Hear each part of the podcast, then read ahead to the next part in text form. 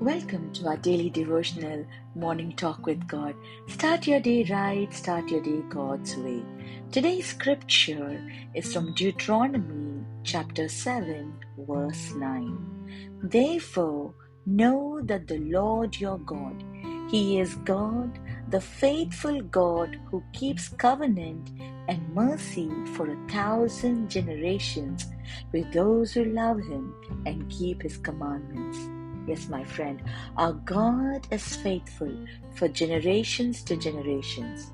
God had a plan since the beginning of time, my friend. He knew that Jesus needed to come, take the penalty for sin, and restore us back to righteousness with God.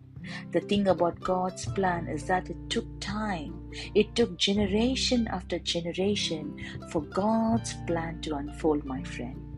In our lives, it's often easy that we want to give up on God. Maybe you have prayed and asked God for something and it hasn't come to pass yet in your life. In those times, it's easy to want to give up on God.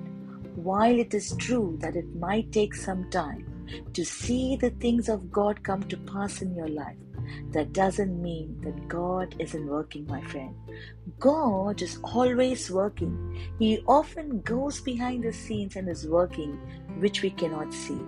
God is working to bring things to pass. He is working in your situation right now while I speak.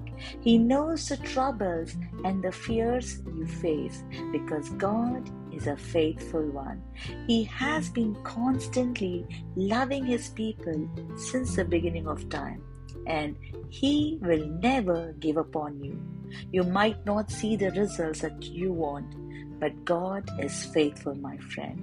So cling on to Jesus because you need to have faith in God. He's bringing good things to pass in your life. God has planned for years and years that He is going to bless you in a supernatural way. And do not get tired when things don't go your way. Probably your sickness is not healed right now. Probably you have not seen an increase in your finances. Probably you have not seen any change in your husband. But that should not give up on God. Trust in the Lord, my friend. Believe in Him. God is working. Keep your faith in the faithfulness of God. Amen.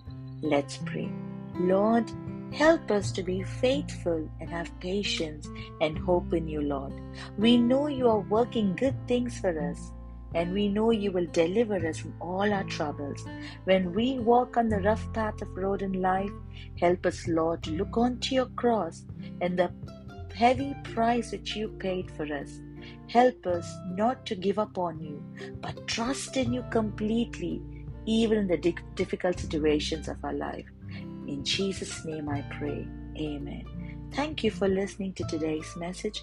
Please subscribe, share, and like. God bless you. Have a blessed day.